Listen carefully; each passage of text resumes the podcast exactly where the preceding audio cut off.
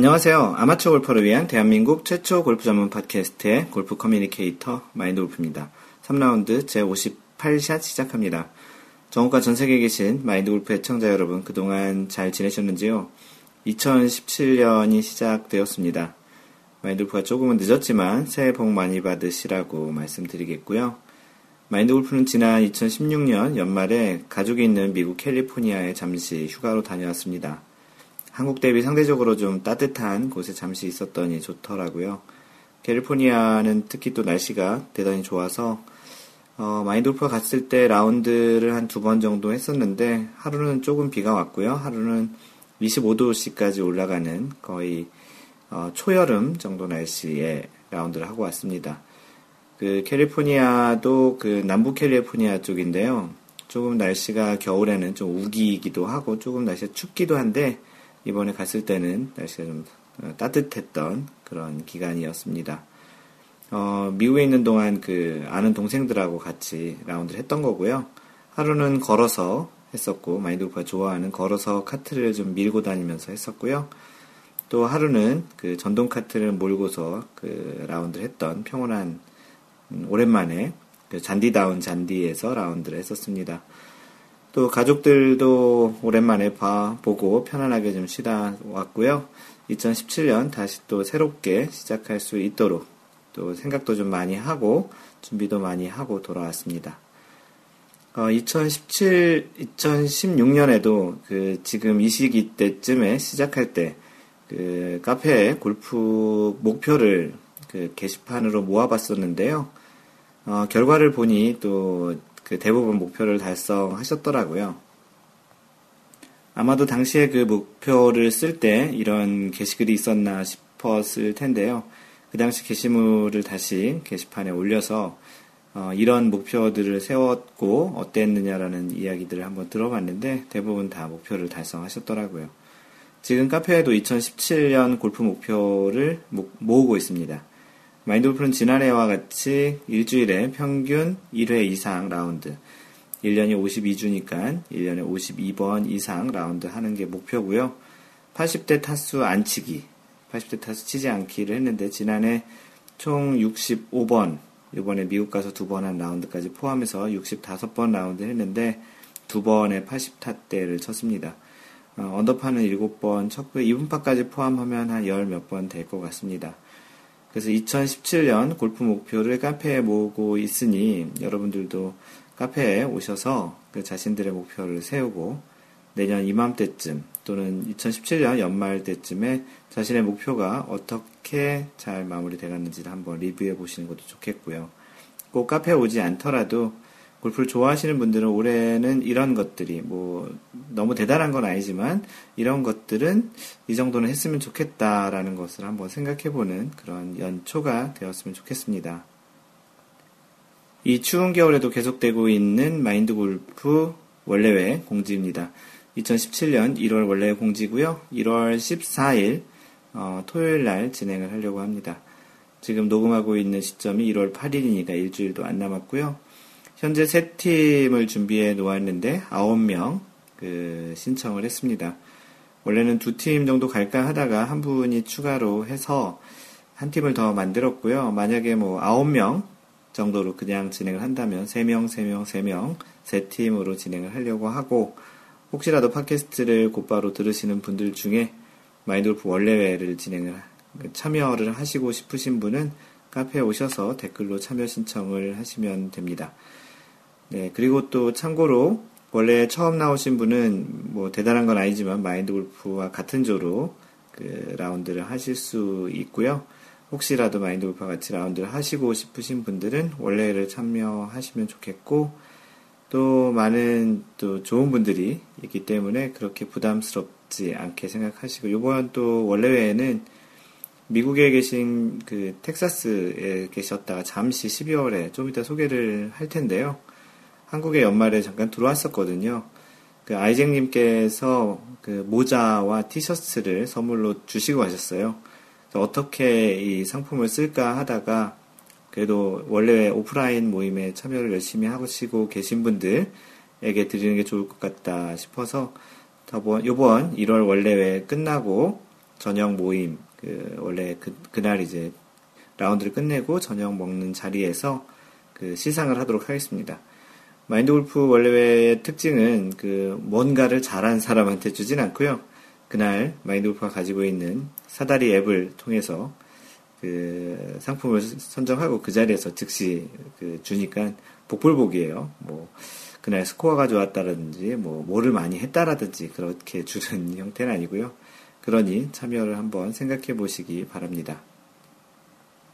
날짜만 얘기하고 장소는 얘기를 안 했네요. 장소는 금강 CC이고요. 남코스, 서코스에서 치고 현재 티타임은 10시 35분, 10시 42분, 10시 49분 이렇게 세 팀이고요. 참여하시겠다고 신청하시는 분은 골프 마법사, 골프 지니, 호두아빠, 헤라, 딴따라 시대님, 앤드리스, 서연팝, 골프 팬더, 현재 마인드골프까지 포함해서 9명입니다. 다음 주 주말에 좀 춥겠다라는 그런 예보가 있긴 한데요. 뭐 어쩌겠습니까? 추워도 가야죠. 그러면 그 참여하시고 싶으신 분은 댓글로 답을 남겨주시기 바랍니다. 공지사항이 하나 더 있는데요. 마인드골프 오픈 클래스 4샷을 진행합니다. 마인드골프 오픈 클래스는 공개 강좌 형태고요. 어, 그날 여러분들이 오셔서 그 이미 카페나 또는 유튜브에 마인드골프 올려주는 오픈 클래스 들어보셔서 아시겠지만 어, 자유로운 골프 이야기들을 그 의견 교환하고 또 알려주기도 하고 자신의 비법들을 또 공개하기도 하는 그런 자유 토론의 자리라서 이름은 오픈 클래스라고 했고요. 이제 어느덧 4샷을 진행하고 있습니다. 네 번째 샷이죠. 일정은 1월 18일 수요일 날 하고요. 시간은 저녁 7시. 장소는 여태까지 계속 해왔던 역삼동 톡스크린 골프에서 진행을 합니다. 주차도 가능하고요. 그 주제는 미리 카페에 올려서 선정을 할 수도 있고 당일날 이야기하는 것들 중에 하나를 선택해서 또 여러 개 선택해서 이야기를 하는데요. 현재 호두 아빠님께서 골프에서 자신감이라는 그런 주제에 대해서 이야기하고 싶다고 그 한 건을 올려주셨습니다. 아마도 이 골프에서 자신감이라는 이야기만으로도 그날 충분히 얘기를 할 것 같고요. 지난번 3샷은 대략 보니까 2시간 반 정도 그 이야기를 했더라고요. 그래서 아마도 뭐 2시간에서 한 3시간 사이 정도의 그 이야기들을 할 것 같고, 저녁도 같이 먹으니까 같이 이런 골프 이야기를 나누고 싶으신 분들은 오프라인 모임인 마인드 골프 오픈 클래스에 참여하시면 좋겠습니다. 다시 얘기해드리면 1월 18일 저녁 7시부터 한 11시 정도까지 진행하고 역삼, 역삼동 톡 스크린 골프에서 진행합니다. 자세한 내용 그 카페 보시면 알겠고요. 현재 참석 예정하신 분들은 골프진이 호두, 호두아빠, 골프마법사, 미시타손님, 존선수, 그리고 마인드 골프 총 현재 6명이고요. 아마도 뭐 1월 18일 아직 시간이 있으니까 7, 8명 내지 한 10명 정도까지도 될 것 같습니다. 참여해서 즐거운 시간 가졌으면 좋겠습니다. 한 가지 알려드릴 것은 그 마인드 골프가 마인드 골프의 로고를 넣은 그런 상품, 상품이 제품, 제품이라고 얘기하기도 좀 그렇고, 마인드 골프가 직접 쓰고 싶은 마인드 골프의 로고가 들어간 그런 컬렉션, 마인드 골프 컬렉션을 만들고 있는데 하나씩. 사실은 이거는 뭔가 팔아서 수익을 많이 낸다라는 목적보다는 1차적으로는 마인드 골프가 그 마인드 골프의 로고를 좋아해서 마인드 골프 사용하는 그런 것들을 하나씩 하나씩 만들어가고 있는데요. 그거의 아홉 번째 작품인 그 마인드 골프 머그가 나왔습니다. 카페와 페이스북, 트위터에는 그 사진을 해서 공유를 했고요. 그 관심 있으신 분들 또는 혹시 또 갖고 계시 갖고 싶으신 분들이 있으실 것 같아서 약간의 여유 분량을 같이 주문했고요. 현재 한 개에 만 원, 한 개 살 때는 배송료가 있어서 만 원 더하기 배송료 3,000원에서 13,000원에 그 배송을 해드리고 있고 두 개 이상 살 때는 배송료 빼고 한 개당 만 원으로 그 계산을 해서 책정을 해가지고 그 판매를 하고 있습니다. 관심 있으신 분들은 그 카페 보시고요. 또 관심 또 갖고 싶으신 분들은 그 알려주시면 보내드리도록 하겠습니다. 어, 어떻게 보면 광고를 하게 됐네요. 근데 요번에 참 디자인도 잘 나왔고요. 투톤 칼라인데 겉에는 하얀색이고 안에는 마인드 골프의 그 전통적인 그 그린 색깔이 투톤으로 들어가 있습니다. 광고를 하자니 좀 뻘쭘하기도 한데 그래도 뭐 마인드 골프 방송이니까 마음 놓고 하겠습니다. PGA 소식을 전해드리겠습니다. 2017년 첫 대회인 SBS Tournament of Champions가 진행 중에 있고요. 2017년 첫 대회인데 뭐 시즌 첫 대회는 아니에요. 왜냐하면 PGA 시즌은 2016, 17 이렇게 걸쳐서 가을에 시작을 하거든요. 그 페덱스컵 플레이오프가 끝나고 나서 이제 곧바로 진행을 하죠. 이 SBS Tournament of Champions는 2016년 대회 우승자만 출전하는 제한적인 대회입니다. 한국 선수 중에는 지난해 2016년 윈댐 챔피언십에서 우승한 김시우가 출전 중에 있고요.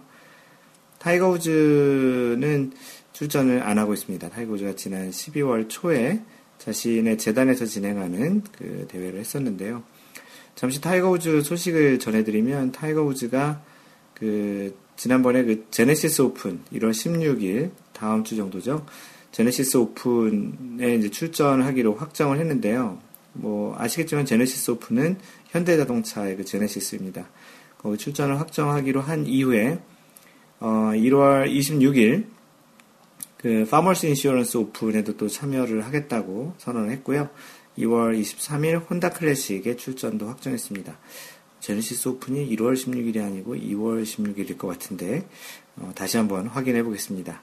어찌됐든 1월, 2월 그 두 달간 그 타이거 우즈가 제네시스 오픈, Farmers Insurance, 혼다 클래식 세 개 대회에 출전을 하겠다고 확정을 했습니다. 어, 1월 26일 Farmers Insurance Open은 그 캘리포니아 샌디에고에 있는 토리 파인스 골프장에서 열리는데요.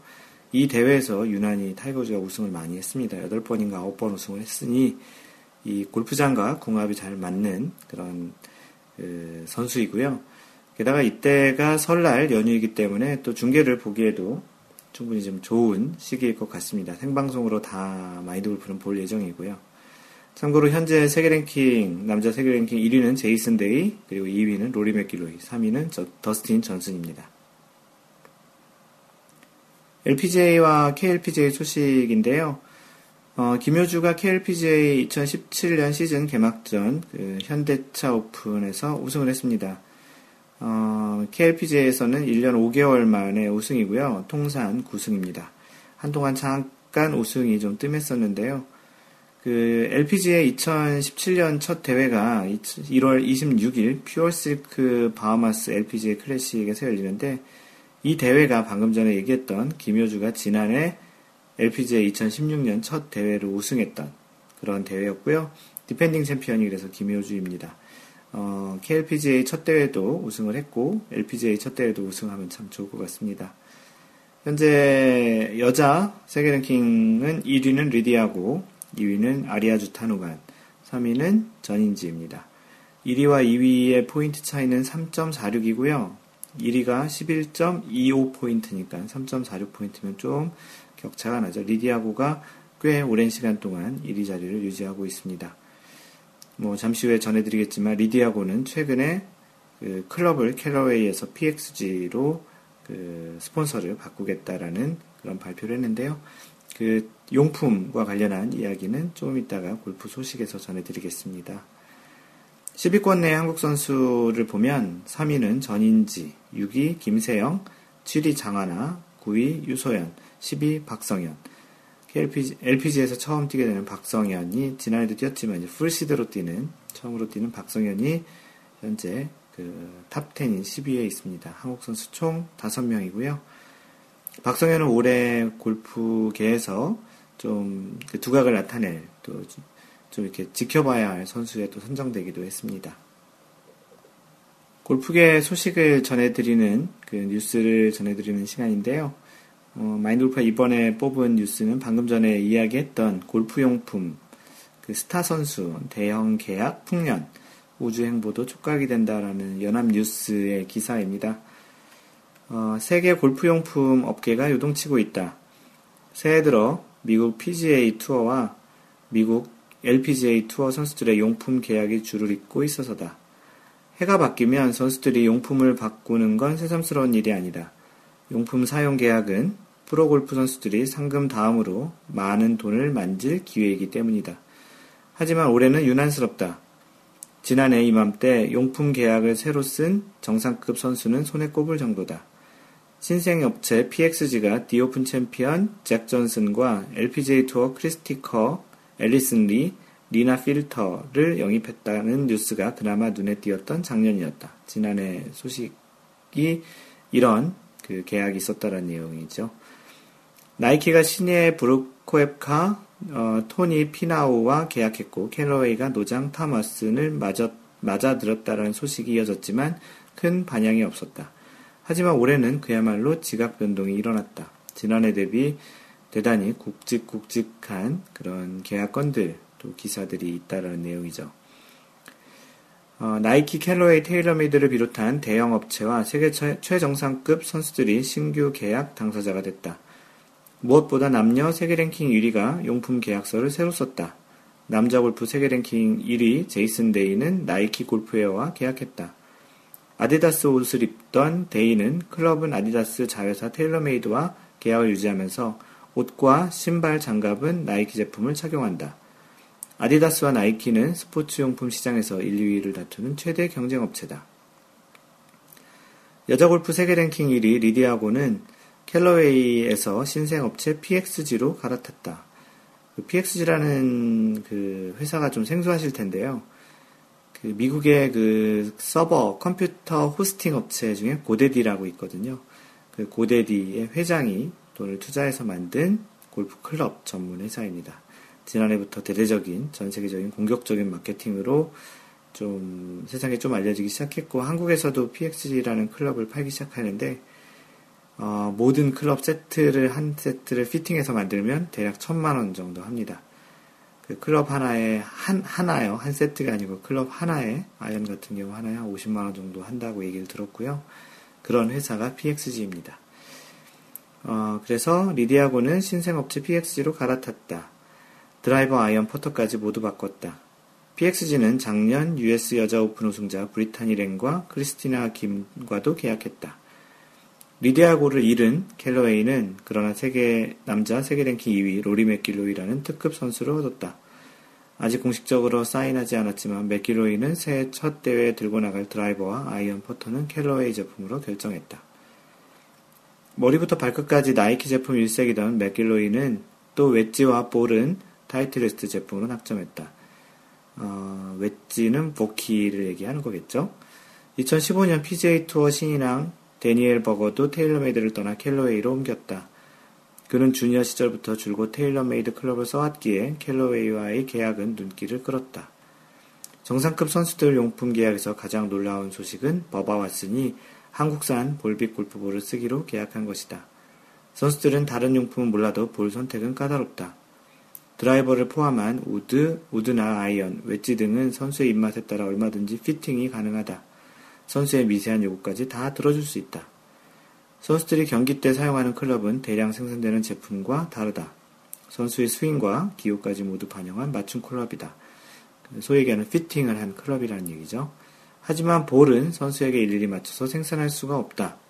또 경기력에 가장 큰 영향을 미치는 용품이 볼이라는 게 정설이다. 마인드 골프가 듣기로는 볼도 조금 더 그 선수들한테 맞게 어, 따로 생산을 한다라는 또 골프 볼 업계 사람 얘기를 들었는데 기사에는 이렇게 되어 있네요. 왓슨이 선택한 볼빅 골프볼을 사용해 우승한 선수는 그동안 LPGA 투어에 3명 있었다. 하지만 PGA 투어에서는 정상급 선수가 사용한 적은 없다. 남자 세계 랭킹 10위 이내의 선수가 쓰는 볼은 그동안 타이틀리스트, 테일러메이드, 나이키, 스릭슨 등 4개 업체에 국한됐다. 이런 자리에 볼빅 제품이 이름 올렸다는 사실은 올해 골프용품 업계에서는 특별한 일로 꼽힌다. 올해 새해 벽두부터 골프용품 업계의 대형 계약이 줄을 잇는 것은 나이키가 더는 클럽과 볼을 만들지 않기로 한 결정과 무관하지 않다. 지난해 클럽을 더 이상 생산하지 않겠다고 나이키가 그 사업을 접었죠. 맥기로이가 캘러웨이 클럽과 타이틀리스트 볼을 사용하게 된 것도 나이키 제품이 더는 생산되지 않기 때문이다. 맥기로이처럼 나이키 클럽과 볼을 쓰던 선수들은 새로운 클럽과 볼을 물색하느라 바쁜 연말을 보냈다. 나이키가 클럽과 골프볼을 접으면서 불어닥친 바람은 그러나 곧 태풍이 될 전망이다. 나이키의 간판이나 다름없는 타이거 우즈가 아직 나이키를 대체한 클럽을 결정하지 않았기 때문이다. 우즈는 볼만 브리지스톤을 점찍어 계약을 마쳤을 뿐이다. 그 브리지스톤 B330S라는 공을 쓰기로 계약을 했죠. 드라이버를 비롯한 우드는 테일러메이드를 테스트 중이다. 테일러메이드는 그러나 낙관은 금물이다. 맥기로이 역시 테일러메이드를 테스트했지만 캘러웨이로 방향을 틀었다. 우즈가 아이언을 어떤 업체 제품으로 결정할지는 초미의 관심사다. 새해 벽두부터 골프용품 업계에 몰아친 특급 계약 바람은 아직 2라운드가 남은 셈이다. 타이거 우즈의 계약을 2라운드로 이야기한 것이네요. 지난번 3라운드 57샷 골프는 동반자와 경쟁하는 것이 아니라 파와 경쟁하는 것의 방송을 듣고 글을 남겨주신 분 소개하겠습니다. 골프 마법사님 주말 선물이네요. 잘 듣겠습니다. 다 듣고 보니 원래 외후 제가 너무 정신없어서 아직 후기를 못 올렸는데요. 안타깝습니다. 라고 해주셨습니다. 골프 진이님, 낮에는 눈이 지금은 비가 내리네요. 다운받아서 출근길 듣겠습니다. 수고 많이 하셨습니다. 해주셨고요.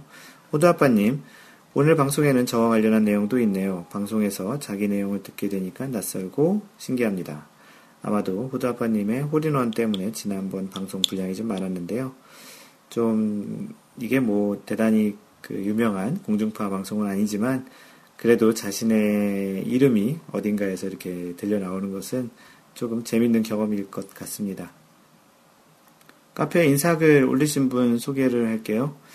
어, 연희짱님, 이제 시작한 지 5개월 기술보다 골프의 전반적 상식을 알려주는 유튜브 방송 보고 딱 마음에 들어 가입합니다.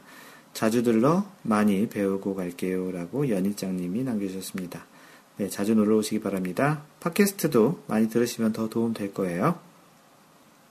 치엔님이시고요. 안녕하세요. 골프에 관심을 가지고 있던 와중에 마골님의 골프 컬럼을 읽고 감동을 받아서 가입하게 되었습니다.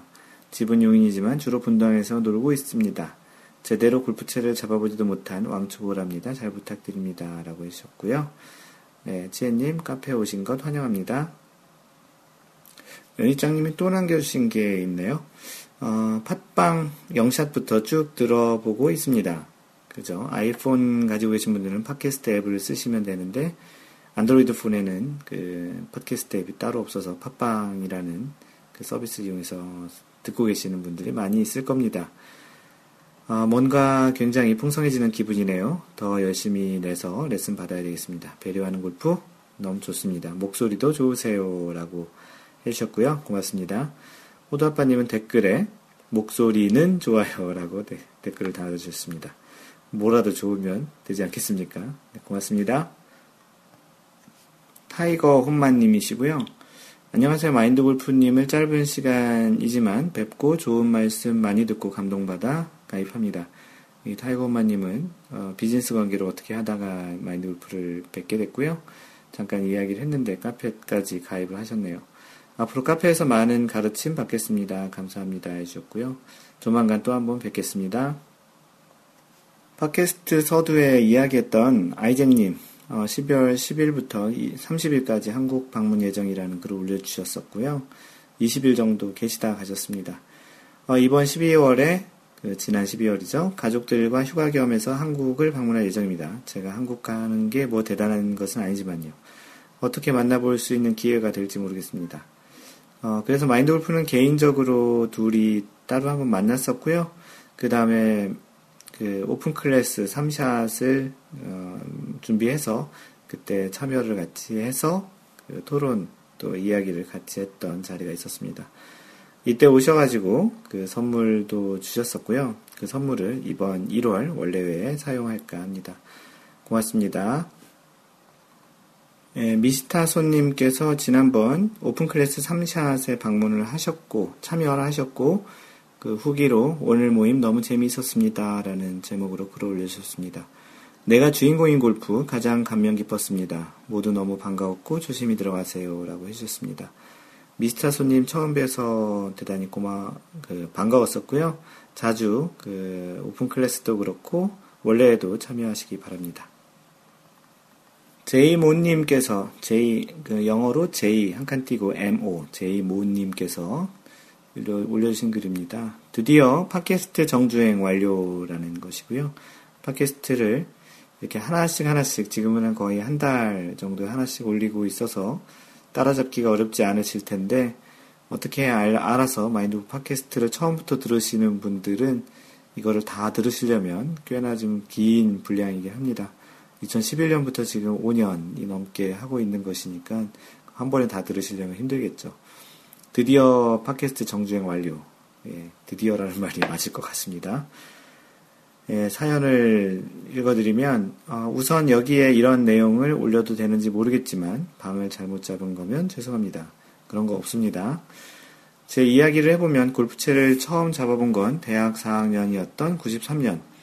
나이가 몇 살인지 딱 나오죠. 대학들이 교양 과목으로 개설하기 시작했을 무렵이었습니다. 졸업하고 군대 가기 전까지 그야말로 즐겼죠. 가로 열고 자주 나갔다는 의미가 아닌 스코어 상관없이 잔디 밟는 즐거움이 좋았다는 의미. 가로 닫고. 군대 다녀와서 연습 이런 거 없이 부모님 따라 몇 번 더 나가고 접었습니다. 먹고 살기 위해서. 자리 잡고 결혼하고 애 둘 태어나고 정신없이 10여 년이 지나니까 집구석에 먼지 쌓여있는 골프채가 눈에 들어오더군요. 집사람한테 나 시작한다. 비즈니스가 아니라 건강을 위한 거야. 하니 허락해 줬습니다. 대부분 다 이렇게 그 거짓말은 아니죠. 그래도 이제 골프를 치고 싶으니까 이런 이야기로 그 하시는 분들이 좀 있습니다. 일주일에 세 번 정도 한 시간씩 연습하니 타수 줄이기가 어렵더군요. 가로 열고 네 비겁한 변명입니다. 그냥 골프감이 없는 거 압니다. 가로 닫고. 그러나 90타대에 들어오고 어느 정도 90대에 안착했다 생각해서 여러 고수분들처럼 아이언으로 쳐서 공을 세워보고 싶다는 막연하고 실력에 비해 어처구니 없는 욕망에 뭐라고 설명해야 하나 공 뒤쪽 바닥을 때려치기 시작했습니다. 전문용어로 뒷땅을 치시기 시작한 거네요. 레슨 없이 인터넷 보면서 내 마음대로 하다가 하다 보니 등 쪽에 무리가 왔는지 날개뼈 주위가 심하게 아프더군요. 참 환자들 많죠. 좀 무리해서 스윙을 할 경우에 이런 경우들이 있습니다. 운전, 식사 등등 2주 동안 미치는 줄 알았습니다. 이러다가 정말 날개가 돋는 거 아닌가 싶을 정도로. 골프를 쉬는 이 무렵 마인드 골프를 듣기 시작했습니다. 듣다가 카페 가입하고 운전하면서 또는 시간 날 때마다 들었더니 드디어 3라운드 57샷까지 청취 완료. 물론 몰아서 듣다 보니 기억나는 건 많지 않지만 도움 많이 되었습니다. 매번 라운드 나가기 나가서 첫 티샷 하기 전까지만. 티샷 한 후부터는 무념무상, 무아지경에 이르러 이르니 어릴 적부터 몸과 마음에 익혀있던 100점, 늘 백타를 향해 가더군요. 게다가 4개월 정도 쉬고 났더니 공이 높 이 뜨기만 하고 거리는 줄고 화가 나다가 마골님이 말씀하신 대로 과거는 잊고 난 장타자가 아니었다고 생각하니 마음이 편해지더군요. 어, 마인드 골프가 이렇게 얘기한 적이 있었나 보네요. 카페가 개설된 지 오래돼서 어느 정도 친목이 형성되어 많이 치는 뉴페이스가 끼어드는 게 부담 없으시다면 저도 주중에 수도권에서 열리는 월례에 참여하도록 하겠습니다. 팟캐스트 들어보면 그런 거 없는 것 같던데 맞죠? 예, 주중에 라운드를 그 월례를 하기도 합니다. 이제는 어, 비록 룰에 대한 이해나 골프 매너 숙지가 부족하지만 직접 뵙는 그날까지 다들 건강한 골프 life 되시기 바랍니다. 조만간 뵐 것 같습니다. 요약. 다쳐서 쉬는 동안 팟캐스트 듣고 카페 가입. 다치기 전이나 지금이나 실력 별 볼 일 없음. 그래도 원래는 나가고 싶음. 세 줄로 요약을 해주셨습니다. 고맙습니다. 제이모님. 그, 정주행 잘 하셨으니 이제는 천천히 하나씩 들으시면 되겠습니다. 원래나 카페 모임에 한번 나오시면 더더욱 좀 카페가 친숙해질 것 같습니다. 마인드골프가 카페 그 동영상을 하나 올렸는데요. 그 미국의 골프 채널 닷컴에 올라온 그 동영상인데 어떤 사람이 겨울에 그 얼은 그 호수, 호수, 하여튼 연못 이런 데 이제 공이 들어간 거죠. 아무래도 얼, 얼다 보니까 요즘도 이제 한국에 그 라운드를 하다 보면 그 호수나 또 연못에 공이 올라가 있는 그런 모습들을 많이 보죠. 물에 빠지지 않고 이제 그 위에 있는데 그 외국 사람인데요. 외국 골퍼인데 그 사람이 이제 연못 위에 있는 그 공을 치겠다고 이제 들어갔습니다. 거기서 공을 치려다가 잘못해서 이제 뒷땅도 치고 사실 뒷땅이 쳤는데 얼음이 깨지는 않았고요.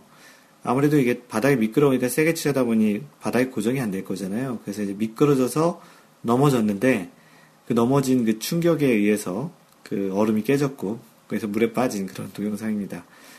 어, 지난주, 지지난주 정도에는 이 동영상이 페이스북, 트위터에 굉장히 많이 돌았던 그런 동영상인데 카페에 마인드골프가 올려놓았고요. 관심 있으신 분들은 카페에 오셔서 그 동영상을 한번 보시기 바랍니다. 이 연못에서 공을 치는 모습을 보니까 마인드 골프가 초, 골프 초기에 마인드 골프를 처음 데뷔 라운드를 해주신 그 형님하고 겨울 라운드 했던 적이 있는데 그 당시 그 마인드 골프를 처음 입문시켜 주신 분은 저 마인드 골프와 빡세게 내기를 하는 그런 관계여서 룰도 엄격하게 적용을 했었어요. 그래서 그 형님이 공이 그 얼음이 얼려져 있는 그런 워터 해저드에 들어갔는데 그 곳에 이제 눈이 좀 와서 얼음으로만 있던 게 아니고 눈 얼음 위에 눈도 좀 이렇게 있었는데 그 눈 위에 공이 올라가 있었습니다. 그래서 벌타 먹고 나와서 치라고 했더니 어, 자신은 그냥 치겠다고. 원래 해저드는 그냥 쳐도 되니까. 그래서 들어가서 이제 무벌타로 치겠다고 해서 위험하다고 그냥 나오라고 했는데 그 눈 위에 있는 공만 살짝 걷어내서 잘 나왔던 그런 예전에 생각이 나던 그런 동영상입니다. 혹시 여러분들은 겨울에 연못에 공이 들어가더라도 그냥 벌타를 받고 해저드를 적용해서 해저드 룰을 적용해서 그냥 치시기 바랍니다. 잘못해서 그 얼음이 깨지거나 좀 안 좋은 일이 생겨서 한동안 골프를 못 치거나 심지어는 영원히 골프를 못 치는 그런 일이 생기지 않도록 이런 안전사고에는 꼭 유의하시기 바랍니다. 네, 골프마법사님이 올려주신 글이고요. 제목이 내년을 위한 새로운 준비라는 글입니다. 얼마 전 정기 인사 이동이 있어서 근무지를 옮기게 되면서 주변에 새로운 연습장도 찾았습니다. 네, 근무지를 이렇게 순환해서 다니는 그런 직업이신가 본데요. 동절기라서 그런지 연회비를 할인해 주길래 넙죽 연회비 내고 1년 연습장 등록했습니다. 오랜만에 연습장에 오니 기분이 좋아서 어제도 오늘도 연습하고 가네요. 내년엔 기필코 안정적 90대가 되어 보렵니다. 그 사진도 올려주셨고요. 그 굉장히 드넓은 driving range를 보내, 어, 올려주셨습니다. 그리고 연습장에서 약 3km가량 떨어진 곳에 있는 파3 연습장도 찾았습니다. 대단히 여성적이십니다. 겨울에도 운영을 하는 곳, 하는, 하는 좋은 곳이네요. 내년 라운드가 벌써 기대, 기다려집니다.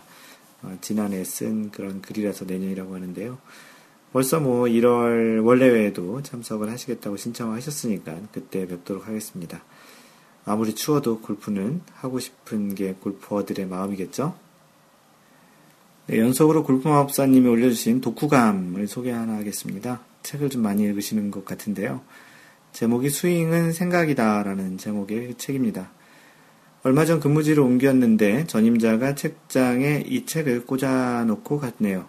크리스마스 선물이다 생각하고 읽는 김에 독후감도 올려봅니다. 이 책은 생리학 전공 의학 박사가 쓴 책으로 본인이 생각하는 스윙에 대한 이야기를 적어 놓았습니다. 이 책의 저자 역시 간결하고 편안한 스윙이 좋은 스윙이다라는 생각을 가지고 있네요. 이를 위하여, 이를 위해서 편안하고 일관된 스윙을 위해선 올바른 회전이 중요하고 저자의 전공에 맞게 척추와 근육의 특성과 움직임에 대해 사진과 함께 설명해 주고 있습니다. 몇 가지 저자가 독자에게 전달해 주고 싶은 내용을 요점만 간단히 정리해 보면 가로 열고 제가 느끼기엔 지극히 주관적인 듯 하지만요.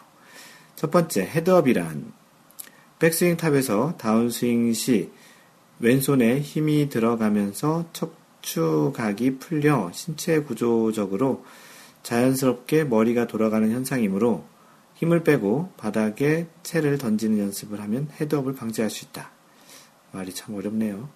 두 번째, 엎어치는 스윙이 나타나는 이유는 백스윙 시 어깨턴이 작거나 다운스윙 시 몸의 축이 왼쪽으로 너무 많이 움직이면서 엎어치는 스윙이 된다라고 해석을 해주셨네요. 세 번째, 체중이 이동하지 않는 이유는 어, 체중 이동 체중 이동이 잘 안 되는 이유를 얘기하는 건데요. 우선 백스윙 탑에서 템포가 빠를 때이다. 백스윙 탑에서 템포가 빠르다는 것은 하체를 이용한 회전이라기보다는 상체를 이용한 스윙이기 때문에 괄호 열고 하체 근육은 큰 근육이라 빨리 움직일 움직임을 가질 수 없기 때문, 때문에 라고 되어 있고 하체가 체중 이동을 리드할 수 없게 된다. 그렇죠. 두 번째는 백스윙 탑에서 reverse pivot이 일어나 다 척주라고 써놨는데요. 척추가 아닌가요? 척 하나 한 가지만 그 그렇게 쓰나 했더니 그 내용이 다 척주라고 다 썼는데 척추각이 아닐까요?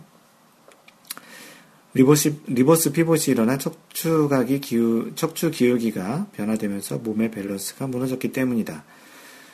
세 번째는 무의식 중에 공을 띄워야 한다는 잠재적 의식이 올려치는 스윙을 만들게 되며 되어 체중 이동을 방해하기 때문이다. 뭐 여러 가지 이유가 있는데 이 저자는 이렇게 세 가지로 정리를 했습니다. 어, 4. 트러블 샷을 잘 하려면 체중 이동은 최대한 적게 거의 하지 않아야 하며 상체 위주로 샷을 간결하게 해야 한다. 트러블 샷은 뭐, 그, 라이 자체가 평탄하거나 그렇지 않고 공의 위치도 좋지 않기 때문에 아무래도 뭐, 그 일반적인 평지에서의 스윙보다는 몸의 움직임을 좀 최소화하고 간결하게 풀스윙보다는 작게 한다라는 그런 측면의 이야기인 것 같습니다. 다섯 번째, 그, 옳은, 올바른 스윙 궤도의 중요성. 스윙의 궤도를 올바르게 만들지 못하면 시험을 보면서 문제의 답을 찍는 것과 같다. 좀, 하여튼, 뭐 이런 이야기를 했습니다.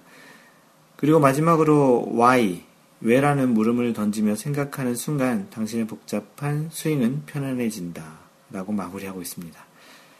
이 책을 읽으면서 느낀 소감은 책의 시작과 끝은 마인드 골프님의 생각과 매우 비슷한데 중간의 내용은 너무 거리가 먼 게 아닌가 하는 생각과 함께 읽을수록 이건 아닌데 싶은 구절이 좀 많았던 책이었던 것 같습니다.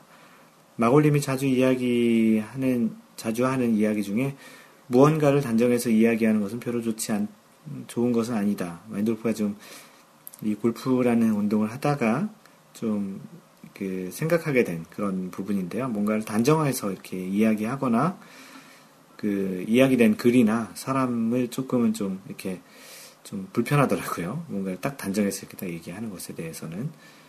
어, 그렇게 해서 별로 좋은 것은 아니다라는 말이 책을 읽는 내내 계속 머릿속에 맴돌았다는 해주셨고요.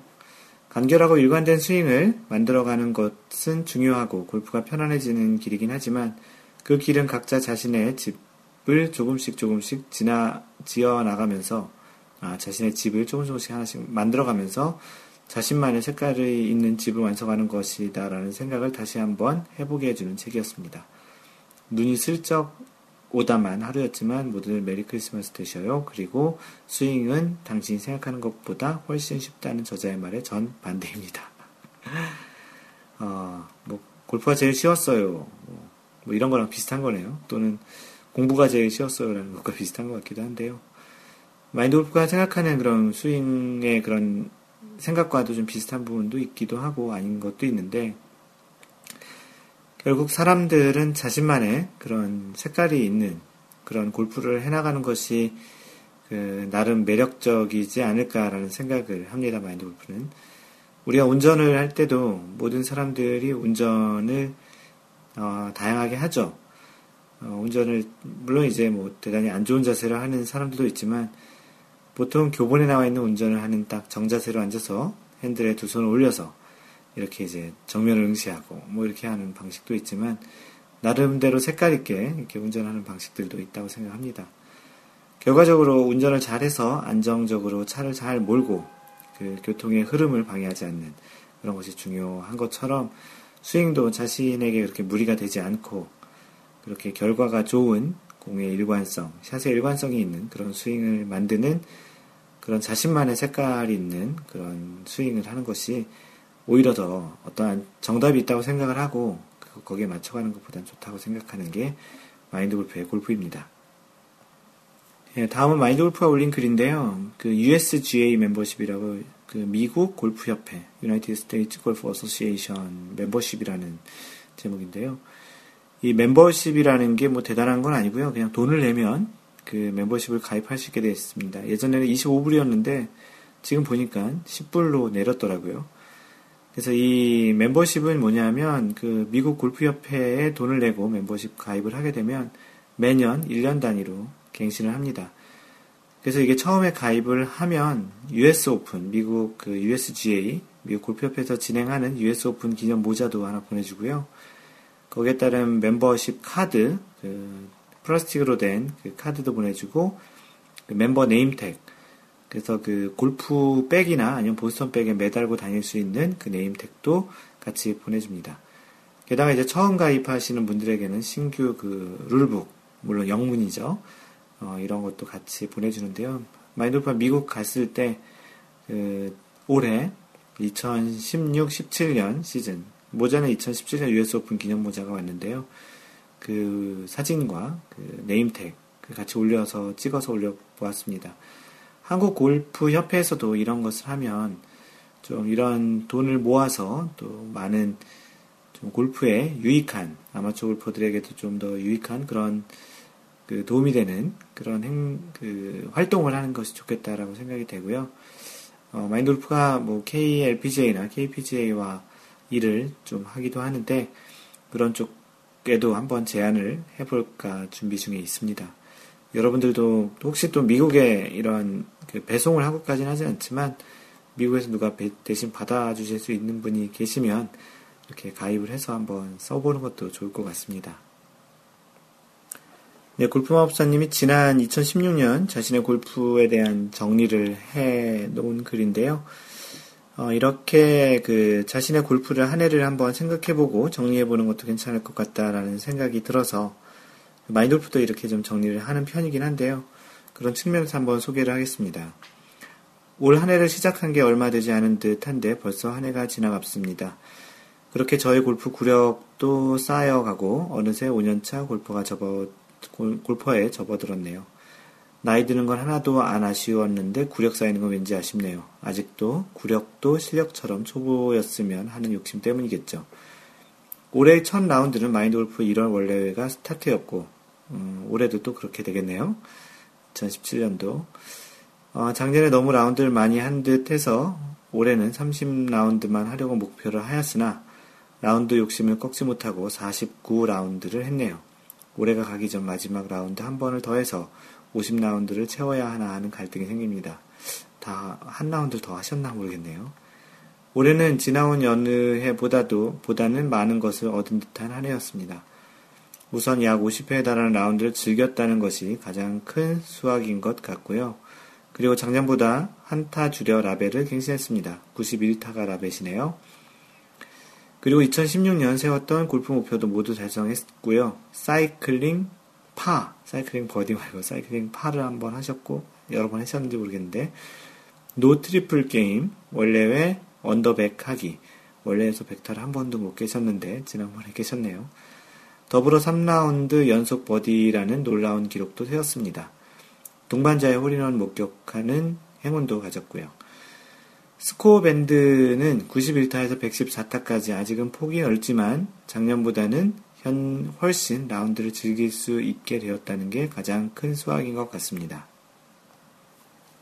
예전엔 라운드가 잡히면 기대도 컸지만 그에 못지않게 걱정도 많았지만 올해는 그걸 많이 극복한 것 같아서 좋습니다. 그리고 예전에 비해 아이언샷이 정말 많이 좋아졌다고 느끼고 있으며 드라이버를 포함한 전체적인 비거리도 10m 이상 향상되어 이 또한 저를 즐겁게 하고 있습니다.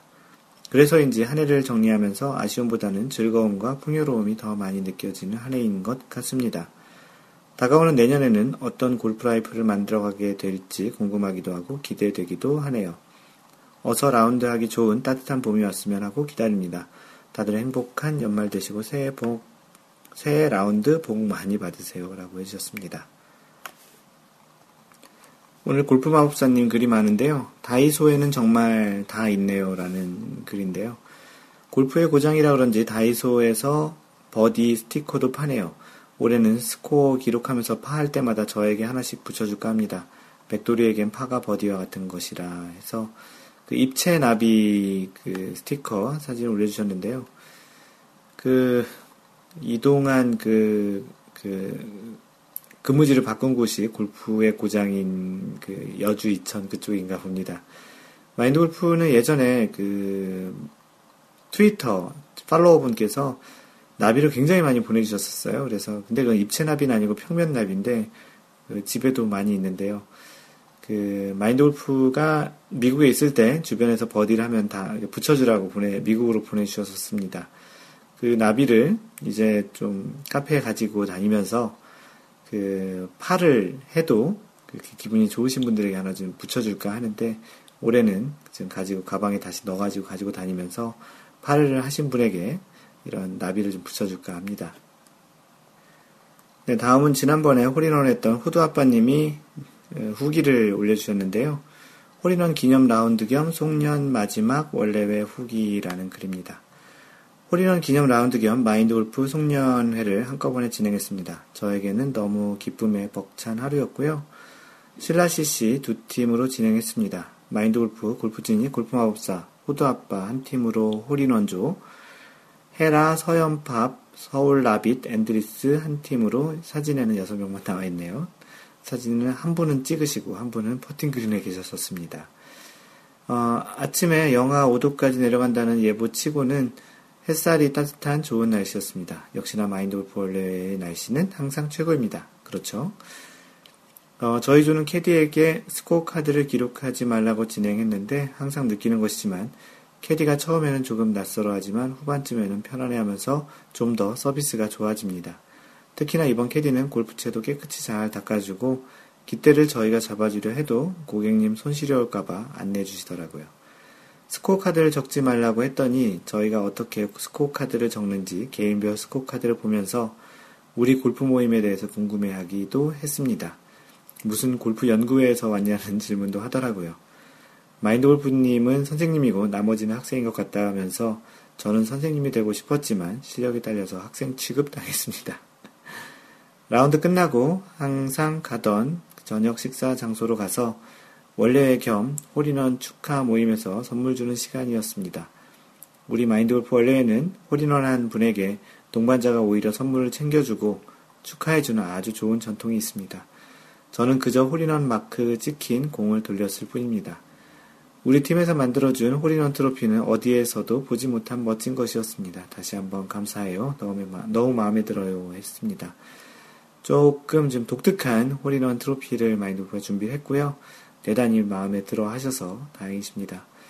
마인드 골프 원래회에서는 이렇게 어떤 기록을 내신 분들에게 그 선물을 주는 그런 문화, 기록을 하신 분이 부담을 갖지 않도록 하는 그런 문화를 만들어 가고 있고요.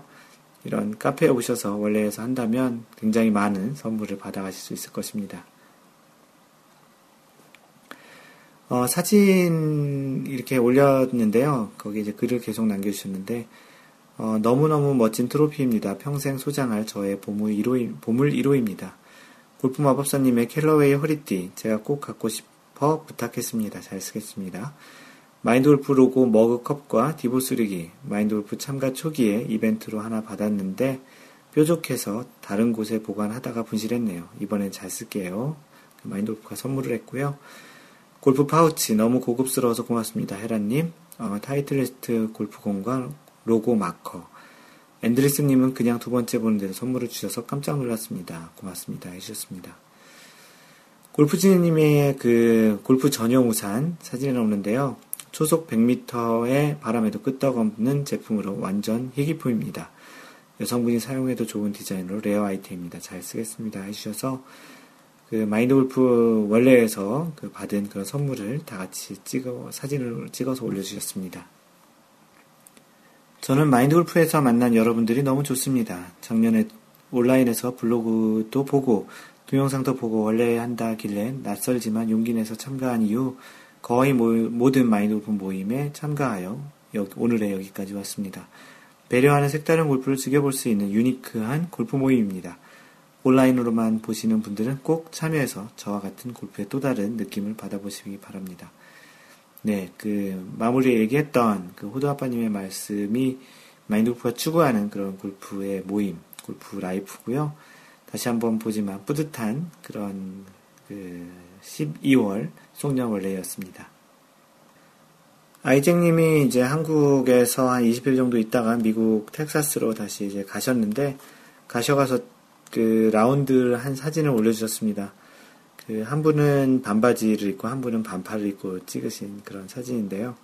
아이잭님이 twilight로 그 twilight라고 하면 18홀을 다 칠 수 없는 그런 시간, 저녁 뭐 3시, 뭐 2시, 겨울 같은 경우는 한 2시 정도 되겠죠. 그런 티타임을 트와일라이트 티타임이라고 합니다. 그 석양이 지는 그, 그 twilight죠. twilight로 push cart 카트 끌고 돌았답니다. 사진 각도가 마음에 안 들지만 여러분과 공유하고 싶어서요. 새해 나비 많이 받으세요 라고 해주셨습니다. 석양이 지는 그런 사진도 같이 올려주셨습니다. 고맙습니다. 네, 이번엔 그 시애틀에 살고 계시는 주시님. 한때는 알래스카에 잠시 살다가 다시 또 시애틀에 오셨는데요. 지난 12월 겨울 골프 사진도 올려봅니다. 그래서 사진하고 동영상을 좀 올려주셨고요. 미국 시애틀에도 요새 섭씨 영하 5도 정도로 춥습니다. 조금 캘리포니아보다는 많이 춥네요. 그래도 다행히 언 땅에서도 레귤러 그린을 쓰는 골프장들을 찾아다니며 매 주말 라운드를 할 수 있었습니다.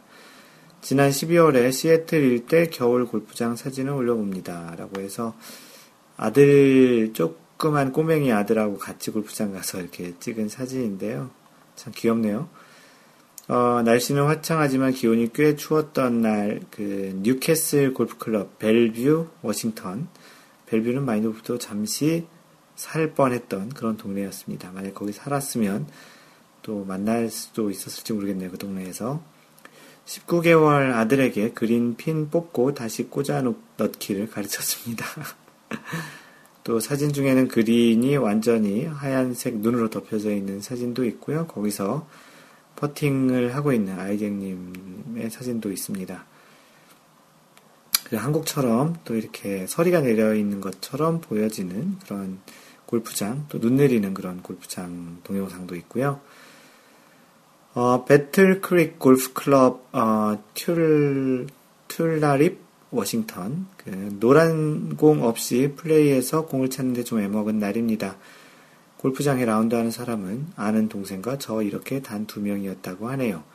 영상 속, 영상 속 동생은 추운지 어드레스에서 얼어버린 듯 합니다. 동영상인데 어드레스하고 가만히 있어서 이렇게 표현을 했습니다. 또 다른 이런 사진들과 동영상도 좀 많이 올려주셨고요. 아무래도 알래스카보다는 그래도 시애틀이 골프 치기에는 좀 나은 동네죠. 그리고 아발론 골프링스, 어, 벌링턴, 워싱턴이라고 되어 있는데요. 러프가 길고 땅이 질어서 공을 많이 잃어버린 코스라고 해주셨습니다. 이제 봄이 오면, 음, 좀 이제 골프를 치기에 좀 더 더 나은 날씨가 될 것 같기도 한데 또 이 시애틀 지역은 눈이, 예, 비가 많이 오는 지역이라 또 한편으로는 또 그런 우기에 또 접할 것 같기도 한데요. 그래도 예전 알래스카보다 훨씬 낫죠. 연희짱님께서 골프 이거 정말 궁금하다에 올려주신 질문입니다. 어, 전 아직 머리를 올리지 않았습니다. 그런데 머리를 올린다는 표현은 누가 제일 먼저 사용했을까요? 이런 신사적인 스포츠에 꼭 이러한 저속한 표현을 써야 할까요? 마인드 골프도 그렇고 마인드 골프 카페에서는 머리 올린다는 표현을 쓰지 않습니다. 첫 데뷔 라운드 한다, 처음 라운드 하러 간다라는 말을 쓰고요. 뭐 이해가 안 갑니다. 어째, 어찌됐든 처음 가게 되면 레슨 받는 프로님과 같이 가는 것이 일반적인가요? 라고 되어 있고요. 뭐 예전에는 그랬는데요. 요즘은 이제 주변에 같이 골프 치시는 분들이 많이 있으니까 같이 가서 편하게 칠 그런 동료와 가는 것이 더 낫다고 생각을 하고요. 그 머리 를린다는 표현은 연희장님도 앞으로 안 쓰시면 되겠습니다. 그 아마도 이게 그 머리 온다는 표현 자체가 그 한때 권력과 부를 가지신 분들이 즐기던 운동이었잖아요. 이렇게 지금처럼 대중화되기 전까지는 그 연장님이 말씀하신 것처럼 표현이 좋지 않고요. 사용하지 않는 것이 좋겠다는 생각도 마인드 골프와 동일합니다. 많은 사람들이 큰 의미를 두지 않고 습관적으로 사용하는 표현인 것 같고요.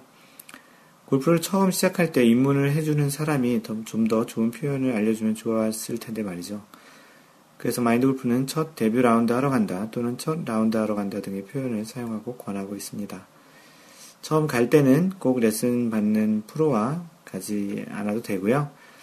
어, 또 다른 분들이 또 이야기한 골프주인님도 그렇게 이야기하셨는데 좀 더 편하게 같이 갈 수 있는 그런 동반자와 라운드 하는 것이 아무래도 더 좋지 않을까 싶습니다. 테바 선글라스님은 꼭 그럴 필요까지는 없고요. 그렇지도 않고요. 친한 사람하고 가도 좋습니다라고 하셨고 은수 아버님, 어, 저도 머리 올렸냐라는 말을 쓰지 않습니다. 제 주변에도 없습니다.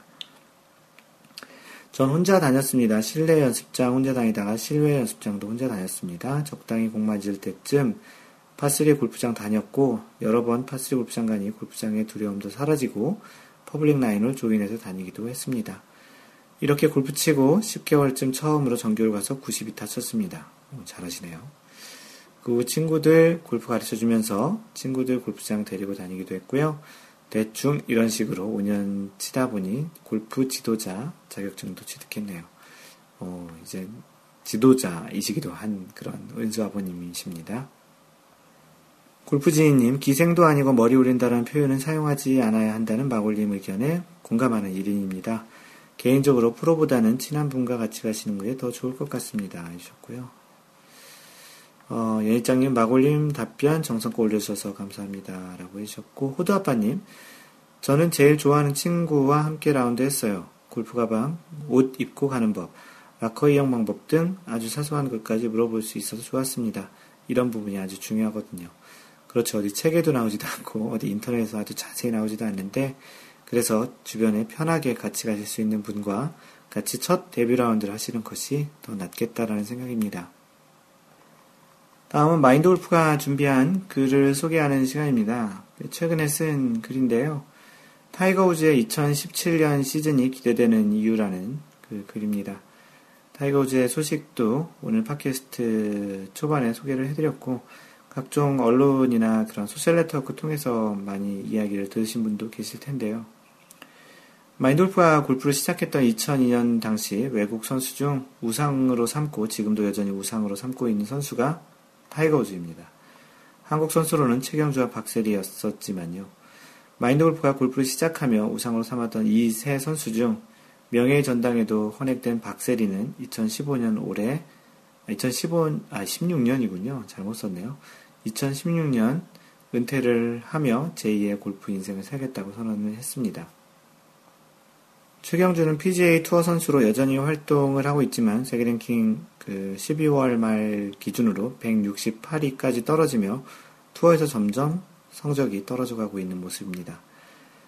양용은이 타이거 우즈에게 역전 우승한 메이저 대회인 PGA 챔피언십이 있던 해인 2009년 스캔들이 터지면서 타이거 우즈는 잠정적인 골프 중단을 선언하고 첫 번째 공백 후 2012년에 3승, 2013년에 우승을 거두면서 재기를 하나 싶더니 2014-15년 무승으로 시즌을 마무리하고 다시 제2의 골프 투어 중단에 들어갑니다. 그러던 타이거 우즈가 그 2016년 12월 초 타이거 우즈가 이제 그 재단으로 있는 그 대회인데요. 1년 4개월의 공백을 깨고 PGA 투어에 복귀를 했습니다. 2015년 8월 윈댐 챔피언십 이후 첫 투어 데뷔였었는데요. 어, 정식 PGA 투어가 아니고 타이거 우즈 재단에서 진행하는 17명을 초청하여 타이거 우즈까지 18명이 4라운드 경기를 하는 특별한 대회였습니다. 매년 12월 첫째 주에 하는데요. 너무나도 오래 기다린 그의 경기라서 그가 대회 참가를 선언한 몇 주 전부터 각종 인터넷 기사와 SNS를 통해 주시를 하고 있었습니다. 바로 전 대회에서도 출전을 하겠다고 했다가 대회를 앞, 대회를 임박해서 출전 포기를 선언했던 차라 혹시라도 이번 대회마저 또 안 나오면 2016년에도 그의 경기를 못 보고 지나갈지 모른다라는 걱정이 많이 앞섰습니다. 마인드 골프뿐 아니라 골프 업계도 그의 출전을 너무나도 기다리고 있었을 것입니다. 최근 들어 골프 인구는 점점 줄어들고 그에 따라 골프 산업 규모도 줄어들고 있기 때문입니다. 일각에서는 이빨 빠진 호랑이라는 말들을 하고 있지만 골프업계에서 그의 존재는 여전히 비중이, 비중이 높은 것 같습니다. 골프용품 업계 사람들과 이야기를 하다 보면 아무리 그의 투어 성적이 좋지 않더라도 그가 나오는 경기를 다들 그리워하고 있더군요. 물론 그의 등장은 업계의 매출로도 연결된다는 의미이기도 합니다.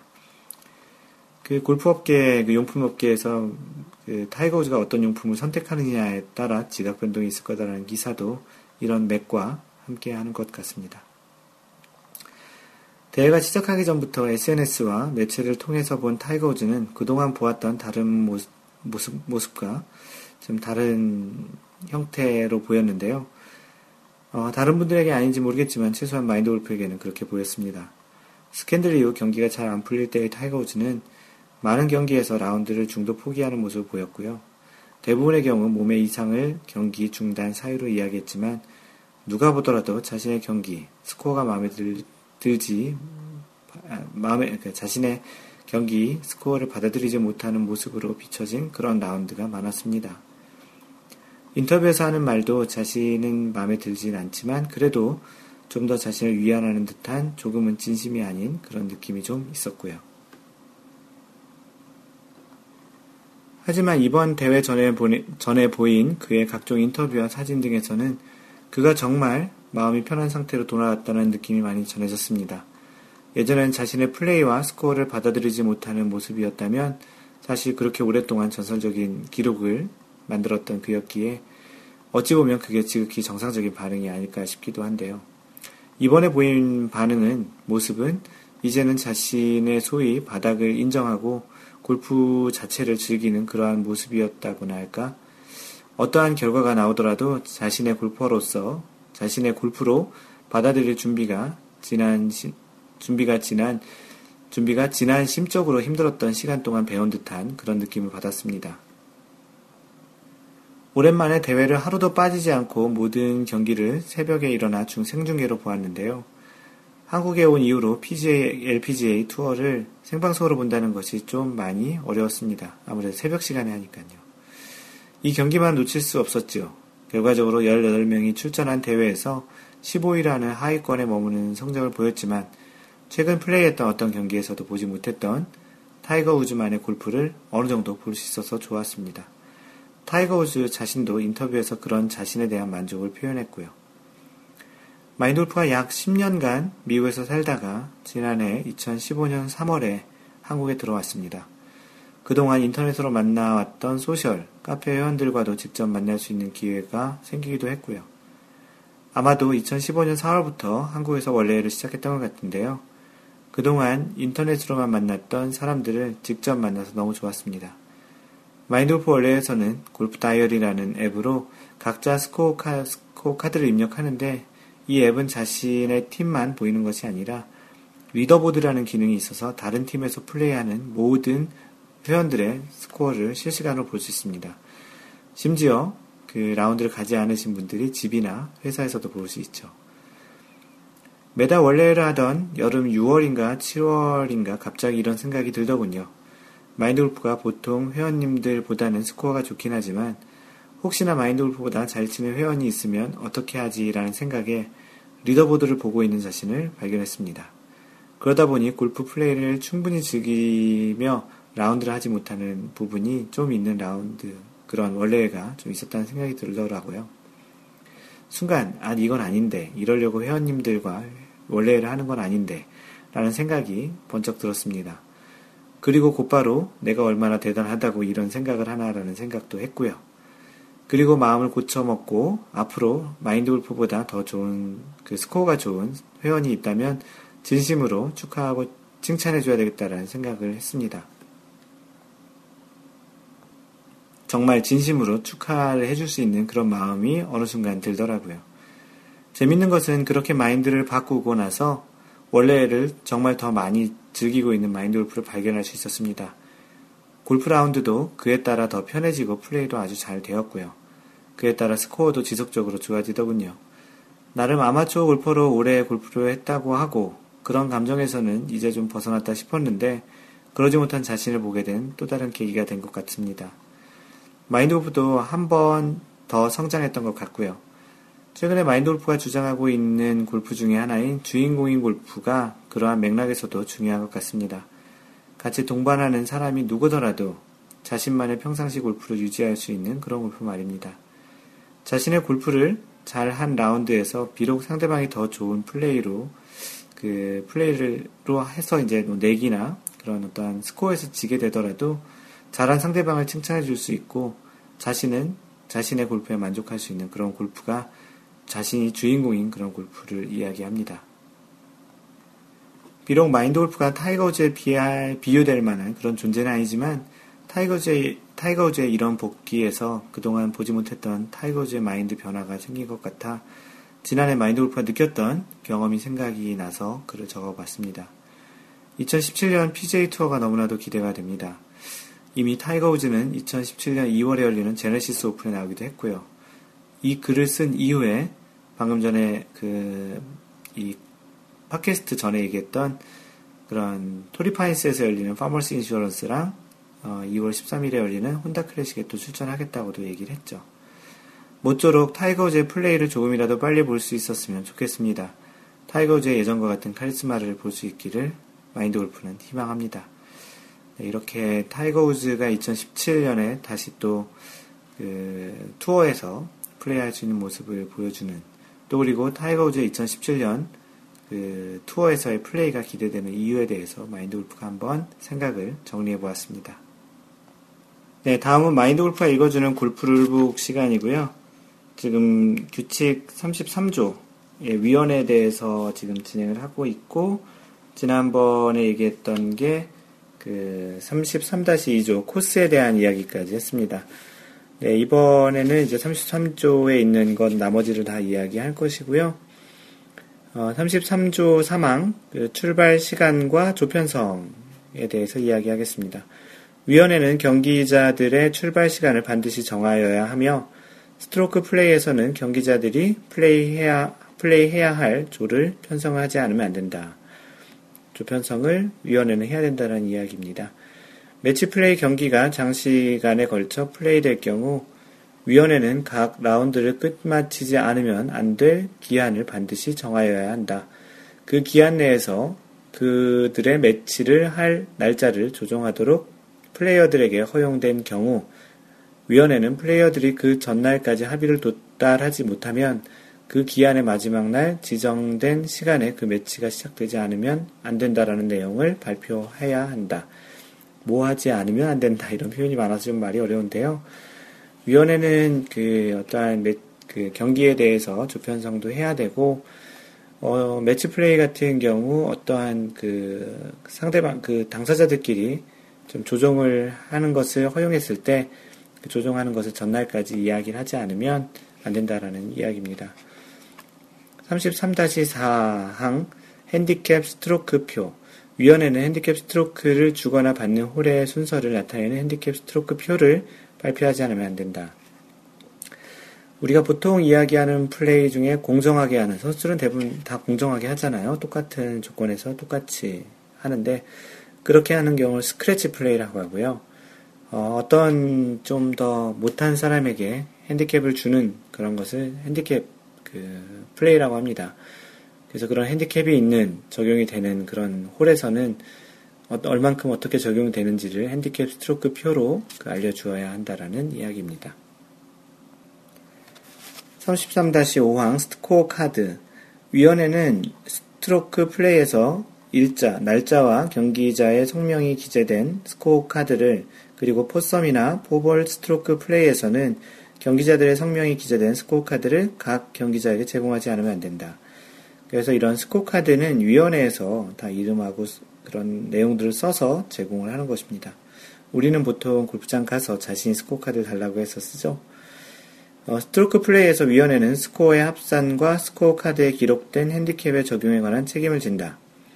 포볼 스트로크 플레이에서 위원회는 스트로, 스코어 카드에 기록된 핸디캡을 적용하여 적용하여 낸 각 홀의 더 좋은 스코어의 기록과 그 더 좋은 스코어의 합산에 관한 책임을 진다. 각 경기 방식에 따른 그런 스트로크를 그 점수를 스코어를 그 다 감안해서 그런 것들 전체 관리하는 것에 대한 위원회가 책임이 있다라는 이야기입니다.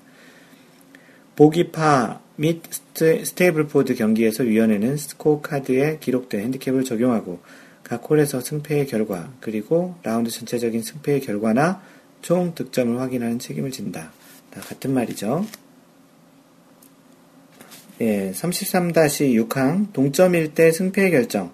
위원회는 수준이 같은 조건의 경기, 그러니까 동일한 조건인 스크래치 플레이 또는 핸디캡 적용 경기 여부에 상관없이 비기게 된 매치 플레이 또는 동점이 된 스트로크 플레이의 승패를 결정하는 방법과 일시를 발표하지 않으면 안 된다. 비기게 된 매치 플레이를 스트로크 플레이, 스트로크 플레이 방식으로 결정해서도 안 되며 동점이 된 스트로크 플레이를 매치 플레이 방식으로 결정해서도 안 된다.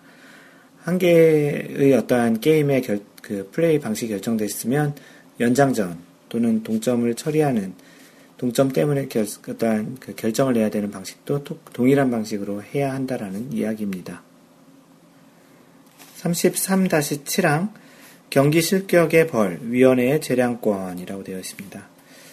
어, 위원회는 예외적으로 경, 개별적인 경우에 하나여 그와 그와 같은 조치가 정당하다고 판단할 경우 경기 실격의 벌을 면제하거나 수정하거나 부과할 수 있다.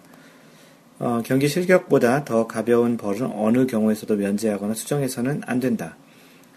위원회는 플레이어가 에티켓에 위반, 중대한 위반을 했다고 간주할 경우 33-7항에 의하여 그 플레이어에게 경기 실격의 벌을 부과할 수 있다. 유명했던 게 그 몇 년 전에 타이거 우즈가 경기 실격을 받을 뻔한 그런 이제 드롭 플레이를 잘못해서 그게 공의 위치를 잘못 선정을 해서 드롭을 해가지고 그 실격이 될 뻔했는데 이 33-7항에 의하여 구제를 받고 마스터즈 경기를 마무리했던 적이 있었습니다. 33-8항 로컬룰 어, 재정의 방침 위원회는 부속 규칙 1, 그 부록에 있는 그 로컬 룰에 대한 이야기가 있는데요. 거기에 명시된 방침과 모순되지 않으면 특정 지역의 비정상적인 상태에 대한 로컬 룰을 제정할 수 있다. 그 어떠한 대회의 특징적인 로컬 룰을 제정할 수 있다라는 얘기고요. 어, 규칙의 배제 또는 수정에 대한 이야기인데 골프 규칙은 로컬 룰에 의하여 배제되어서는 안 된다. 골프 규칙 자체가 로컬 룰로 뭐 예를 들어서 멀리건을 주는 걸 로컬 룰로 한다든지 뭐 해저드에서 클럽을 땅에 대도 된다라든지 이런 거는 안 되겠죠. 그러나 규칙을 수정하는 로컬 룰을 제정할 필요가 있을 정도로 지역적으로 비정상, 비정상적인 코스 상태가 정상적인 플레이를 방해한다고 위원회가 판단할 경우 그 로컬 룰은 대한골프협회의 승인을 반드시 받아야 한다. 뭐 미국 같은 경우는 USGA고 영국 같은 경우는 R&A를 이야기하겠죠.